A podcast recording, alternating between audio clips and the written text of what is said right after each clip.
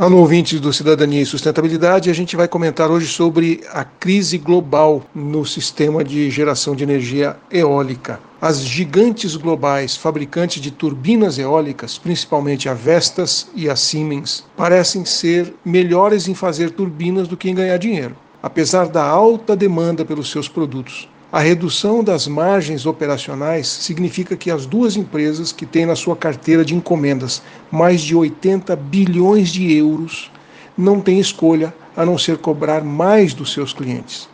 E isso marca o fim da tendência de queda a longo prazo nos preços da energia eólica.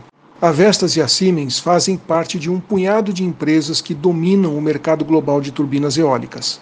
As outras são a General Electric, que é americana, e as duas chinesas, a Envision e a Xinjiang Goldwind.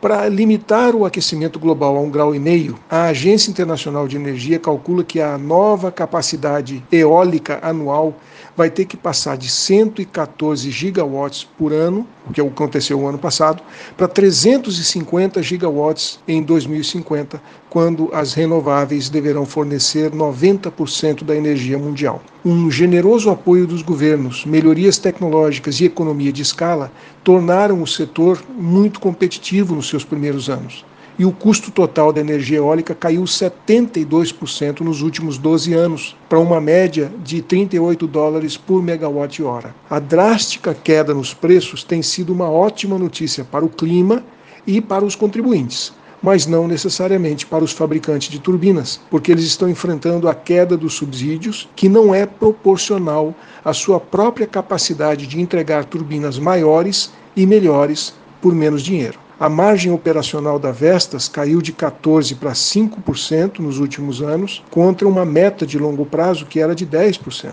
Adicione-se a isso o custo crescente de tudo, desde o aço, da resina de fibra de vidro, até o custo do frete, que disparou no mundo inteiro. E a gente tem aí um cenário onde os fabricantes de turbinas eólicas estão prestes a navegar contra o vento. A solução óbvia é cobrar mais dos clientes. O setor tem altas barreiras à entrada de novos players, porque fabricar uma lâmina de turbina de 90 metros é uma coisa complexa, cara e com uma logística muito complicada para levar essas pás até os pontos de entrega nos parques eólicos. Esse conjunto de circunstâncias pode estabelecer um patamar limite para a queda dos custos na produção de energia eólica no mundo.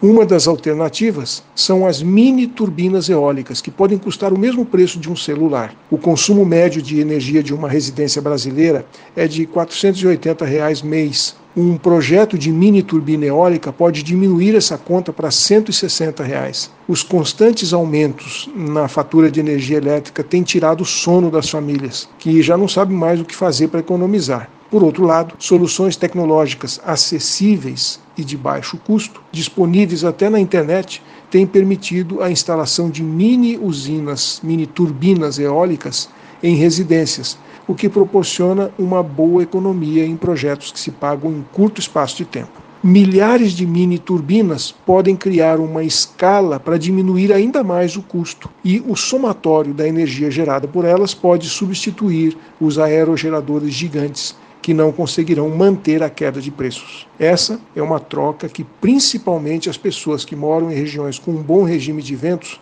deveria considerar. Contribuição importante para a sustentabilidade do planeta.